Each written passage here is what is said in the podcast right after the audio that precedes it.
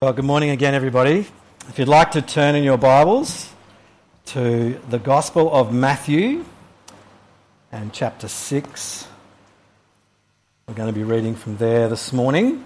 Uh, if you haven't got a Bible, it's okay, it'll be up on the screen so you can follow along with us uh, from there. Uh, if you're new or visiting with us, uh, we are in the middle of a series working our way through Matthew's Gospel, and in that, we're actually in the middle of Jesus' famous Sermon on the Mount. And so we're going to read God's Word together, and then we're going to pray, and then we're going to dive into it together this morning. So, Matthew chapter 6, reading from verse 19 through to verse 34. Jesus says, Do not lay up for yourselves treasures on earth, where moth and rust destroy, and where thieves break in and steal but lay up for yourselves treasures in heaven, where neither moth nor rust destroys, and where thieves do not break in and steal. For where your treasure is, there your heart will be also. The eye is the lamp of the body. So if your eye is healthy, your whole body will be full of light. But if your eye is bad, your whole body will be full of darkness. If then the light in you is darkness, how great is the darkness? No one can serve two masters, for either he will hate the one and love the other, or he will be devoted to the one and despise the other. You cannot serve God and money. Therefore, I tell you, do not be anxious about your life, what you will eat or what you will drink nor about your body what you will put on. Is not life more than food, and the body more than clothing? Look at the birds of the air. They neither sow nor reap, nor gather into barns, and yet your heavenly Father feeds them. Are you not of more value than they?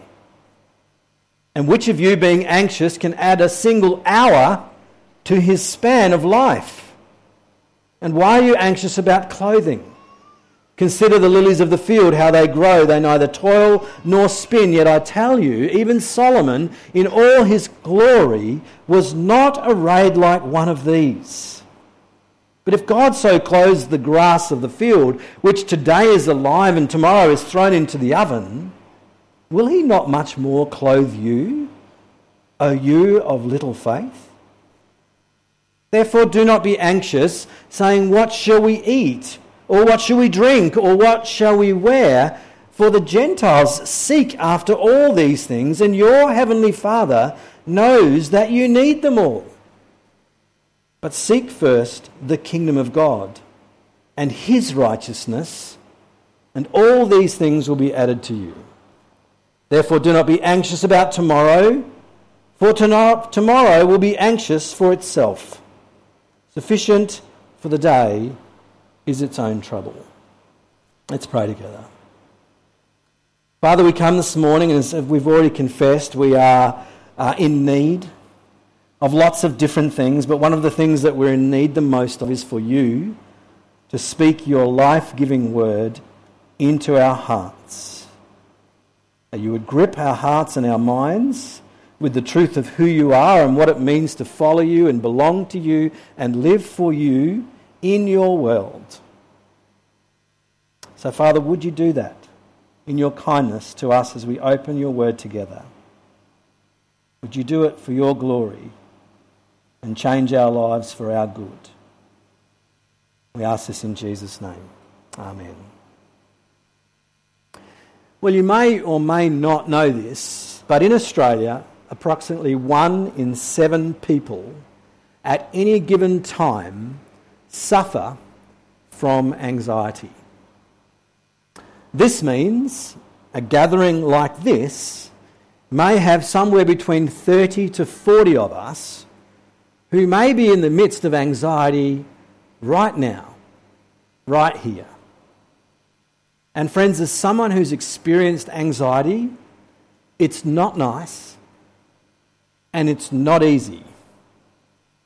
And sometimes well meaning Christians, me included, don't help much when you're in the middle of it, particularly if they take the slap a Bible verse on it approach.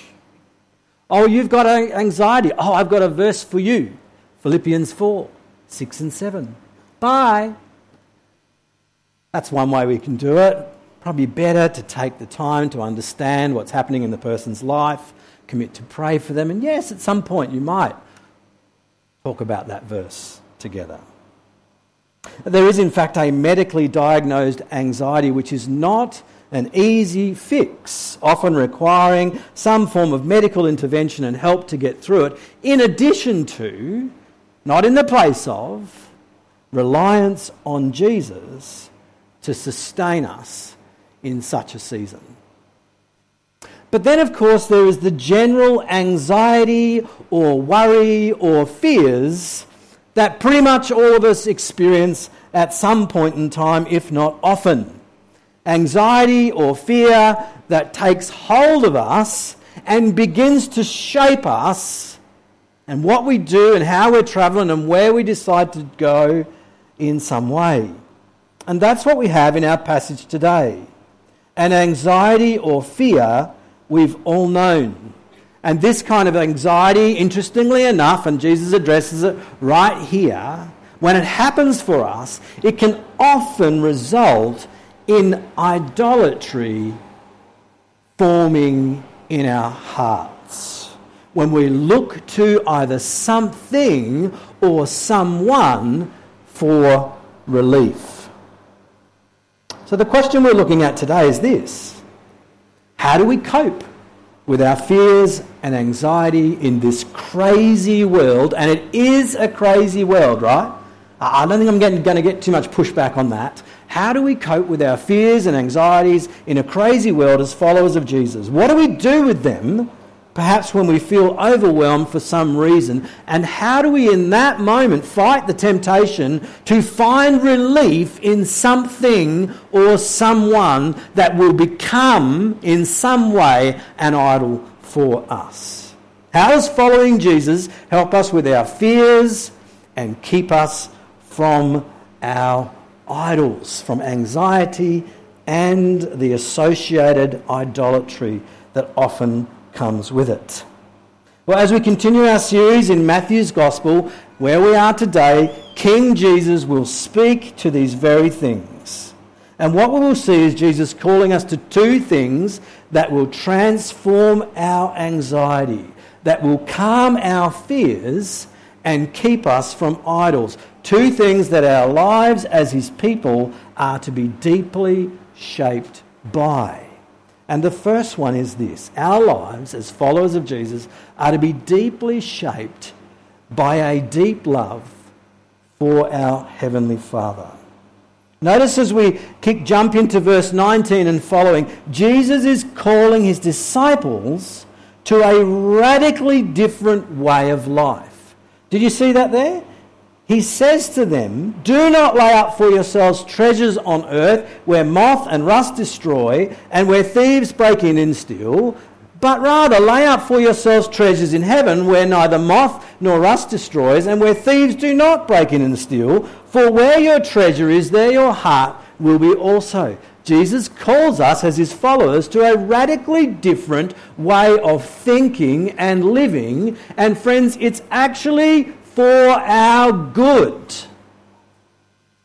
It's for our good that we would be deeply shaped by love for God, our Heavenly Father. Why is this so radical? Well, because it's not what our culture and our society and the world in which we live constantly calls us to, is it? It's not how our culture calls us to live. And friends, if we're honest, and we need to be honest at this point, it's not how we would naturally live. If it wasn't for the powerful, life changing grace of God actively at work in our hearts, which is what we're looking at today as well. It's not how most people around us live, so it's radical. By nature, you and I would just gladly lay up treasure here. in the here and now for ourselves. By nature, we would be shaped completely by our fears and insecurities in whatever way and respond accordingly by either storing up or ramping up control or whatever it is. Looking to the things of this world to calm our fears, to settle our anxieties, to give us a sense of security, to give us a sense that we are okay because fill in the blank. We have this. Now, for some, that might be money. For some, that might be a healthy bank balance. If I've got a healthy bank balance, then I, my fears are calmed and my anxieties are settled. For others, it might be status. It might be my place in society, or my place in my workplace, or my place in my friendship group, what people think of me, how they view me. That might be where I go to calm my fears and settle my anxieties. For others, it might be career. If I can just get the right job that, and that pays the right wage, it's going to deliver me this particular style of life. And that is going to calm my fear and my anxieties. I won't have to worry too much.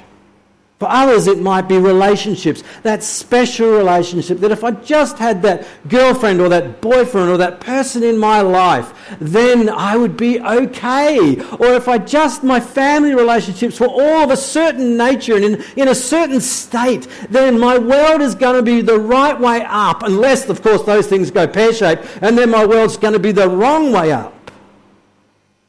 For others, it might be beauty. Don't personally have that problem, but it might be for some that, you know, if I can just get the right hairstyle and if I can just get the right this or the right that, if I can just get that particular look with those particular clothes or that particular brand, then I'm going to, I'm going to feel good, I'm going to feel okay, I'm going to step into life without any fears and worries of being rejected and probably, you know, hoping that I'll be accepted based on that. For others, it might be fitness. That's a huge one these I don't know. Have you noticed how many gyms are popping up? Can you believe, like, uh, you know, 10 years ago, probably not even that long, you had two options in this part of Perth. I think there's more gyms than churches now. I don't know whether you've noticed that. And more deals. You know, you can swap between them, they don't hold you in contracts, you can go to seven in a year if you want to. Why is that? Could it be that people are finding security in being fit and healthy and buff and all the rest of it that goes with that? And they, in order to calm their fears and their anxieties, I'm going to live forever. Maybe. But, friends, Jesus calls us as his followers away from that and for some very clear reasons. Firstly, because as he said here, it's a really bad investment of your life. Right? To store up treasure on earth where what? Where moth and rust destroy, where thieves break in and steal, whether if you're lucky you might be able to keep it to the end, but even then you can't take it with you it's actually a really bad investment, just purely from a cost benefit analysis. If you like spreadsheets, then this, here's a spreadsheet for you. But secondly, and more importantly than that, and hear this, we were made for much more than that. We were created by God and for God. We were made for Him. And through Jesus, if you've come to him and put your trust in him, the Lord of heaven and earth, as we've heard through this sermon on the Mount by Jesus, is your heavenly Father. He's your Father. He's the one who knows you and loves you and cares for you and is the only one who can truly settle your anxieties and calm your fears in the midst of whatever storm you might be walking through.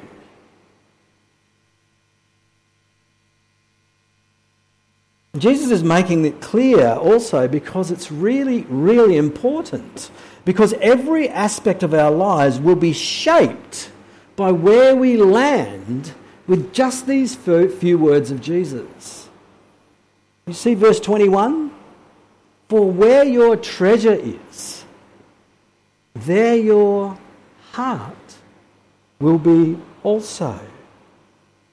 In other words, if your treasure, that is what you value, is earthly, then that's where your heart's going to be. On the contrary, if your treasure or what you value is heavenly, then that's where your heart will be. And so, friends, this is really serious. Critical, in fact. Because Jesus is not only calling us to a radical way of living, he's warning us of the danger of just drifting into living earthly lives. And I don't know about you, but drifting's pretty easy.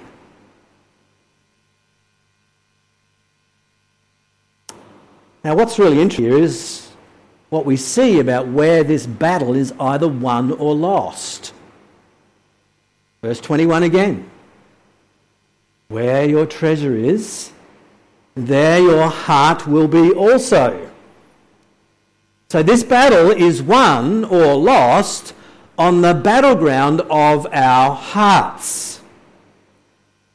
This is about the centre of our personality the center of who we are. Biblically, that's what it means. Heart. It doesn't mean that red organ that pumps, you know, hopefully continually uh, in your chest. Uh, throughout this day and into the next one. Hopefully, it doesn't. It's not talking about that. It's talking about the center of your person, who you are, what you value, where your values are, and where your desires come from, and where your longings flow out of where the things that drive you exist, where your motivations come from, the things that shape you and shape your decisions. This is the battleground of the heart, and this is where this battle is either won or lost. And what's really encouraging here is this Jesus doesn't just say to us, Oh, stop it. Like, stop being materialistic. Stop storing up treasure and start doing this. That's not what Jesus says. And that's not how he changes our lives. He goes much deeper, knowing us better than we know ourselves, calling us to have a look at our hearts, the place from where everything else flows. Verse 22 and 23 are part of that kind of, if you like, self diagnosis. He says, the eye is the lamp of the body. And so if your eye is healthy, your whole body will be full of light. But if your eye is bad, your whole body will be full of darkness. If then the light in you is darkness, how great is the darkness? What's he saying? there's lots of um, ink being spilt on that couple of verses uh, by theologians and you know, maybe a little bit complicated, but in one sense it's pretty straightforward, right? Our eyes, our physical eyes, give light to the rest of our bodies. In other words, the quality or the condition of our eyes and the clarity that we see with them, helped and aided by devices like this or not, determine the clarity of our vision of where we're going and the direction that we might take or not take and the things that we might trip over or fall into or not. And the point is clear in the Bible the eye is often intimately connected to the heart. And so Jesus is saying very clearly, How's your eye? what are you longing for? What are you looking to? What is coming in through your eye? What is the focus of your eyes? What is the object of your desires? Is it just earthly treasure? Things that this world values and pursues and lives for and focuses on? Or is it heavenly treasure, things which what God values, his purposes, the fame of his name, his kingdom, and so on?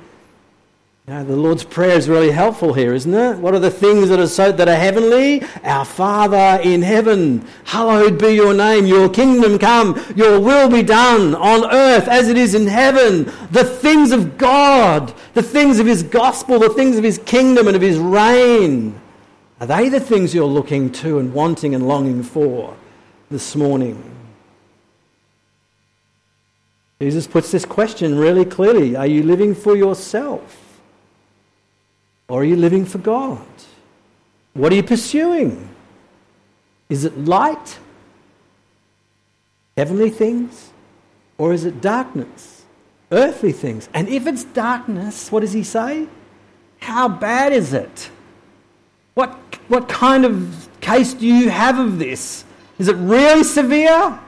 Or have you just kind of started to drift a little bit and you just need to turn back? Or do you need massive help to get back on track?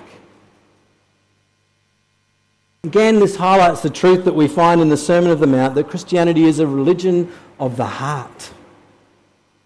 It's not about external conformance to a set of religious ideals. Whew. Hope you're relieved about that. It's about inner transformation of our hearts that then flows out affecting every part of our lives. But again, it's an ongoing battle. You know, we're not home yet, we're not in heaven yet, we are a work in progress, and guess what? Jesus knows that. Hence this sermon. He knows the human heart better than anyone. He knows the struggles that we had, the temptations to idolatry that we face, the places we go for relief when we shouldn't. He knows all that, and so he's calling us away from it. Because, verse 24, no one can serve two masters. And so, though we may all drift to some extent, we need to repent often keep our hearts in check with the Word of God and with the help of the Spirit of God so that we continue to treasure the things we ought to treasure. Because no one can serve two masters, though we, you know, I think often we give it a pretty good crack, eh? We, we give it a real good try to see if we can kind of do both. You know, God and the stuff we want. Right? We, I can, yeah, I know Jesus says no one can do it, but uh, maybe I can give it, a, if I, maybe if I approach it this way, you know, or just kind of deny that part of what's going on. All right? Jesus says, no, you can't do it. No, your lives are to be shaped by a deep love for your heavenly Father. And flowing from that, your lives will be devoted to serving and worshipping Him. Do you see the connection there? Do you see this is what you call parallelism? So Jesus says, either you will hate the one and love the other. That's pretty stark, isn't it? Oof. All right, you start living for earthly things. What are you doing? You're turning away from God. Or you'll be devoted to one and despise the other. You cannot serve God and money. Notice loving God and serving God are intimately related. Intimately related. to live lives shaped by a deep love for our Heavenly Father. This is what we were made for, and friends, this is what Jesus saves us for. Because without Him, we just store up treasure on earth. Now, maybe some of you know WA history. I'm not a real history buff, but I do know that uh, sometime a fair while ago, we had a fairly major gold discovery up in the, the goldfields. That's why they call it the goldfields, right? Up in Kalgoorlie. And uh, this is how people kind of lived up in Kalgoorlie. You can see. This is their house. I don't know where they sleep. I know where their laundry is. And the mine shaft is, is just there. And this is in Kalgoorlie. How many k's is Kalgoorlie from Perth? I don't know, 550 or something something like that. But the interesting thing is, people, lots of them, pushed all their worldly belongings to Kalgoorlie from Perth in wheelbarrows. Can you believe that? Right? No fly in, fly out those days. Why would you do that? For some of them, it cost them their lives. I don't know about on the way, but certainly when they got there in mine shafts and so on. Why? Why would you do that? They left behind whatever lives they had before. Well, it bears out this truth. What you love, sorry, what you long for is what you'll live for. It works every time. What you long for is what you'll live for. Kind of sounds like what Jesus says, right? Where your treasure is, there your heart will be also. And that is where the trajectory of your life will flow from. And for us, as followers of Jesus, it's meant to be deep love for our Heavenly Father. So let me ask you, as I've been asking myself, where is your treasure as you sit here today? What is it that you are longing for today that is shaping what you're living for day by day? What is it? What is it that you feel you need most to be okay? For life to be good. What is it?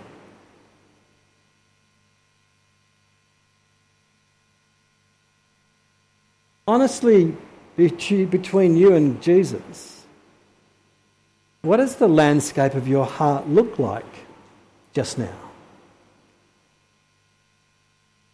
What, what has a hold there? Are you trying to serve two masters? How can you know if you're trying to serve two masters? What are some key indicators that would, would kind of point in that direction?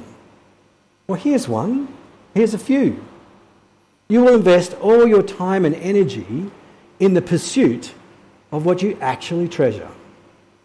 Your calendars will reflect it. Your bank statements will reflect it. Your conversations will reflect it. It's a good way to measure it. If you're trying to serve two masters, this is probably fairly certain. You won't give generously and joyfully to the work of the gospel in your local church. You won't do it.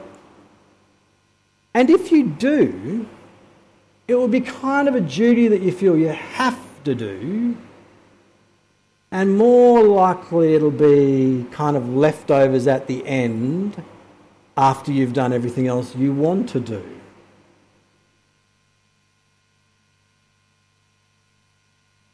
You won't serve Jesus either with others in your local church. Even if you turn up regularly or just occasionally, you won't serve because you don't value it. You won't love the church, which is actually a flow on from loving God. Did you know that? He loves his bride. And he calls us who love him to also love his bride, who we are at the same time a part of. I don't know whether you've ever said to her, Hey, mate, I like you, but I don't think much of your wife. You might end up with a fat lip. Maybe. Sometimes we kind of say that to God, though, right? Yeah, yeah, I like you. Yeah. But your church, your bride, Hmm, not so sure. This is probably a little bit more frightening. If you try to serve two masters, you'll be in bondage to whatever you are treasuring, and it will never satisfy. It just won't. It'll promise and promise and promise again. It'll make new promises. It'll make different promises. There'll be all sorts of promises. But it'll be like the end of the rainbow every time you get there. There'll be nothing there. Jesus calls us away from this today in his kindness and his grace. He wants more for us as his followers than that. He wants us to have hearts renewed and transformed, and he's showing us how to resist temptation and experience transformation. And this is through having a deep love for God, our Heavenly Father. How's your heart? Sometimes, you know, you can go and have one of those machines scan your heart. And that checks out a few things. But not like when Jesus kind of scans our hearts for us. And he doesn't do it to condemn us, he does it because he loves us and wants to deliver us from whatever's going on there that's not good for us and doesn't glorify him. So, the first thing we need is for our lives to be shaped by a deep love for our Heavenly Father, and secondly, to be shaped by a deep confidence in our Heavenly Father, which, friends, is so breathtaking what Jesus says now about our relationship with God. Let's just read it again from verse 25 and following. Therefore, I tell you, do not be anxious about your life, what you will wear or what you will eat, or nor about your body, what you will put on. Is not life more than food, and the body more than clothing? Look at the birds of the air. They neither sow nor reap nor gather into barns, and yet your heavenly Father feeds them. Are you not of more value than they? And which of you, by being anxious, can add a single hour to the span of your life?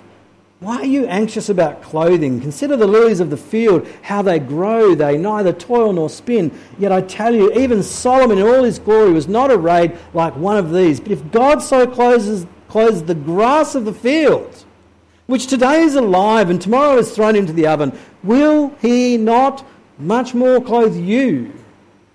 Are you of little faith?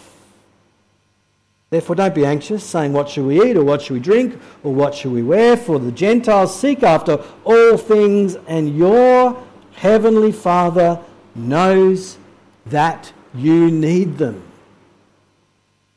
Do you see the beauty of what Jesus is saying here? I mean, it's easier said than done, right? Do not be anxious about anything. Oh, okay. How do I do that? Easier said than done. Just the fact that Jesus says don't, not to do it and gives us good reasons why shows us he knows our struggle with it.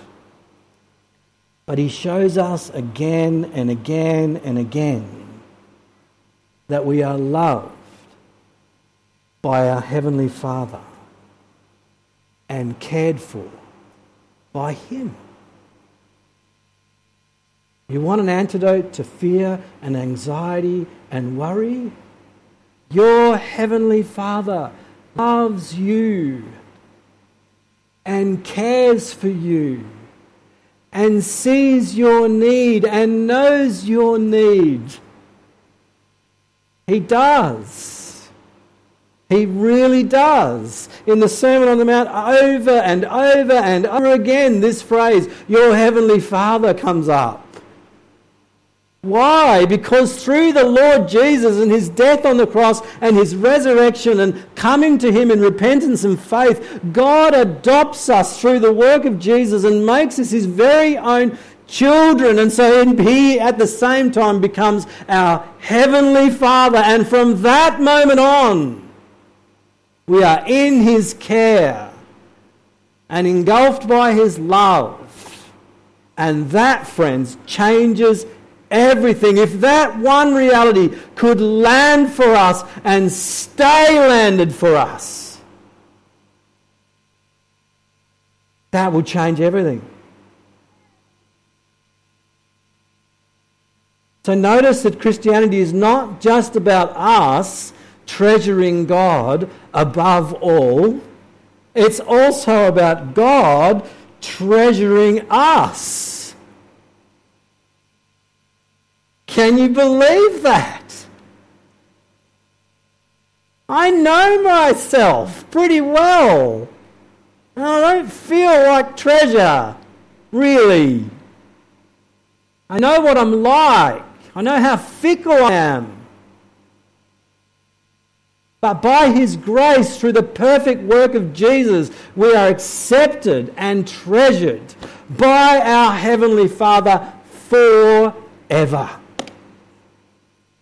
forever. That's why Jesus says, Don't be anxious. Are you not of more value than they? He says. Your heavenly Father knows that you need all that. Oh, you have little faith, and that's not a rebuke, that's an invitation to trust.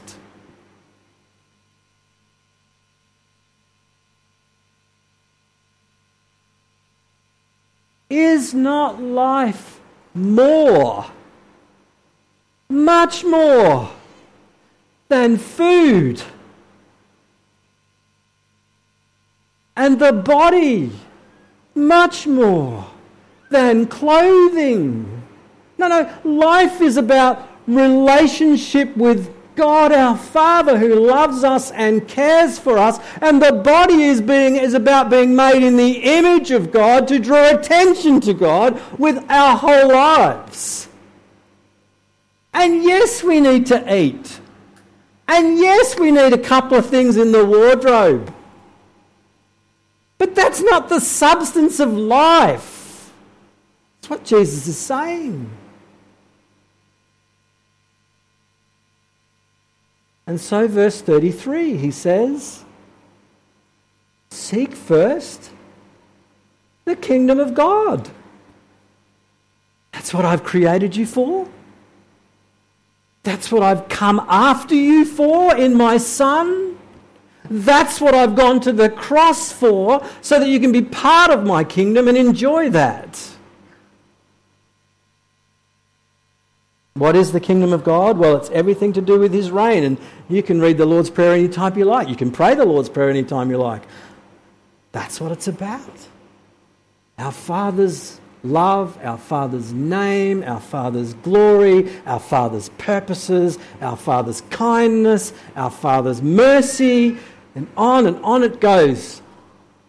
Us experiencing forgiveness, walking humbly with Him, trusting Him for our daily needs. Give us this day our daily bread. Sounds a little bit different to storing up, doesn't it? I mean, it, this doesn't mean we don't work, and this doesn't mean we don't plan. But it does mean we don't live for work. And we don't live for our plan. And we don't bet our lives on our plan. We don't find our hope in our planning, our working, and our security in that. No, we find that in these words Are you not more valuable than they?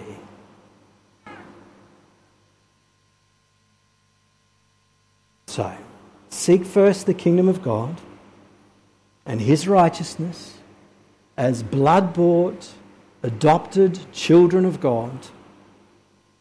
And all these things will be added to you as well. Again, notice it's intentional, it's not accidental, it's not going to happen to you as you sit back on your lounge and flick the remote control. Not that that's a bad thing. Pursue it. Seek it. You have life in you through the gospel of Jesus. Now live it out. Go after it. Seek the kingdom. To do that, grow in your love, your deep love for your Heavenly Father and your deep confidence in your Heavenly Father. Amen? Let's pray together.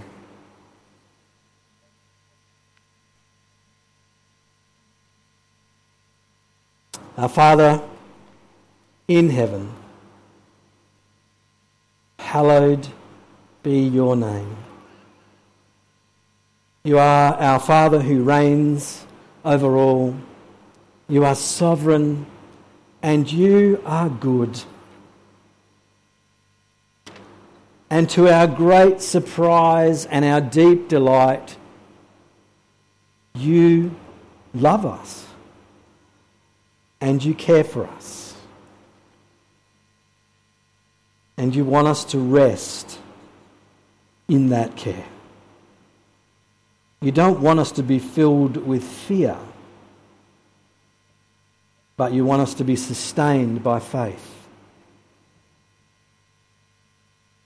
Father, we do ask that your kingdom come and that your will be done in this crazy world. Lord, none of these things that are going on in and around us or across the world can stop the advance of your kingdom and of your gospel, can stop you saving people by your grace. So we pray, Lord, that you would do that, even more so in this time, and that you would use us in that process, in that purpose unfolding. Lord, if we're here this morning and we've got lots of cares, lots of concerns, lots of fears, lots of worries, Lord, would you help us to see you, our Heavenly Father, perhaps just that little bit more clearly, just, just clear enough for some of those things to, to be quelled, to dissipate, and for us to be able to take a deep breath and rest in you. Father, we thank you for your love for us in Jesus. That all this is possible because he came and lived a perfect life and died in our place as a sacrifice of atonement on the cross, rose again, conquering death and sin and everything that would keep us from your kingdom, and then threw open the doors that we might come in repentance and faith. And to know you and love you and be loved by you and adopted and accepted forever. Father, we thank you. And we praise you this day. Hallowed be your name. May your name be cherished and honoured and loved and adored by us more and by more and more people. We ask this in Jesus' name. Amen.